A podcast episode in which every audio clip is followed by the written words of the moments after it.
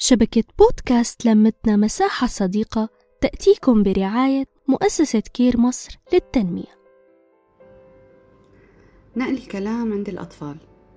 بيكتسب الطفل هالمهارة وهي مهارة سيئة طبعا من أول يوم ما بيبدأ يتعلم فيه الكلام. بس كيف بيكتسبها يا ترى؟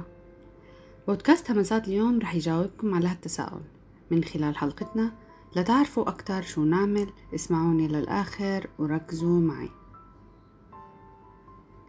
تعرفوا السؤال تبع بتحب بابا أكتر ولا ماما؟ بتحب خاله أكتر ولا عمه؟ بتحب أهل أبوك أكتر ولا أهل أمك؟ هاد هاي التساؤلات هاي هي البوابة اللي بتفتح تعلم هالمهارة من أكبر الأخطاء اللي بنعملها نبدأ نسأل الطفل هالسؤال لأن الطفل ما بيعرف إنه الشخص اللي قدامه عم يسأل السؤال بخباثة لكن بيلفت نظره الحب والضحكة والفرحة لو هو جاوب جواب يرضي السائل.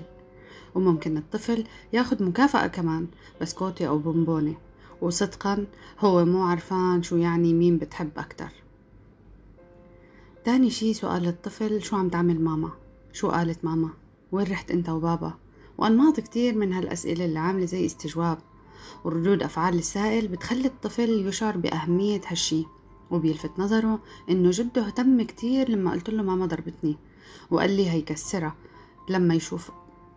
وبالتالي الطفل لو متضايق إنه ماما منعته من الموبايل مثلا هيروح يقول لجده ليحصل على اللي بده إياه.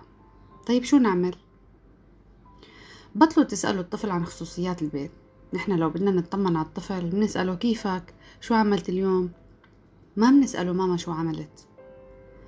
طفلك لما يجي يقول لك تيتا قالت عنك ما بتعرفي تطبخي أو أكلك مو طيب. لا تبدي اهتمام.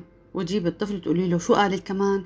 مين كان قاعد مع, مع لما قالت؟ شو قالوا اللي قاعدين؟ وفورا تمسكي التليفون تتصلي على زوجك قدام الطفل تقولي له شفت أمك قالت عني هيك وهيك. والطفل يلاحظ قد إيه هالموضوع مهم ويصير أسلوب حياة بالنسبة له. ومهارة عنده إنه ينقل الكلام بحس حاله إنه هو عم ينقل رسائل الحب والحرب. وبيوصل وبيوصل له إحساس قد إيه هو مهم. ونحن ما بنعرف قد إيه عم ندمر شخصية الطفل ونخليه يطلع إنسان ثرثار بكلام فاضي. وعلى فكرة هالمهارة المكتسبة بتفضل مع تفضل مع الطفل ليصير رجال كبير أو أو امرأة كبيرة. وبتضل هالعادة عم تعمل مشاكل بين الناس وبيضل الطفل اللي جوا هالشخص الكبير عم ينتشي فرحان إنه هو حقق نجاح بنقل الرسالة. كانت معكم رندا أسعد. من بودكاست همسات وشبكة لمتنا مساحة صديقة. تحياتي. نحكي نتشارك نتواصل.